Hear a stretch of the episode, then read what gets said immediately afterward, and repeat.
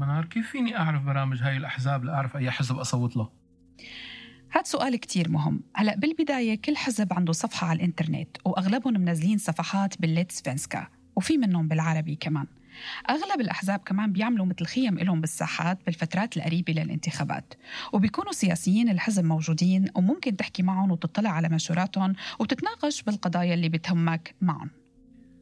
هل لازم أصوت لنفس الحزب بالانتخابات الثلاثة؟ لا، مو ضروري الحزب اللي بتصوت له بانتخابات الكمون يكون هو نفس الحزب اللي بتصوت له بانتخابات الريجيون والبرلمان.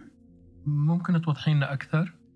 يعني إذا عجبك برنامج حزب معين بما يخص المدارس ففينك تنتخب هالحزب على مستوى الكمون، لكن إذا عجبتك سياسة حزب تاني بما يخص الرعاية الصحية ففينك تصوت لهذا الحزب على مستوى الريجيون.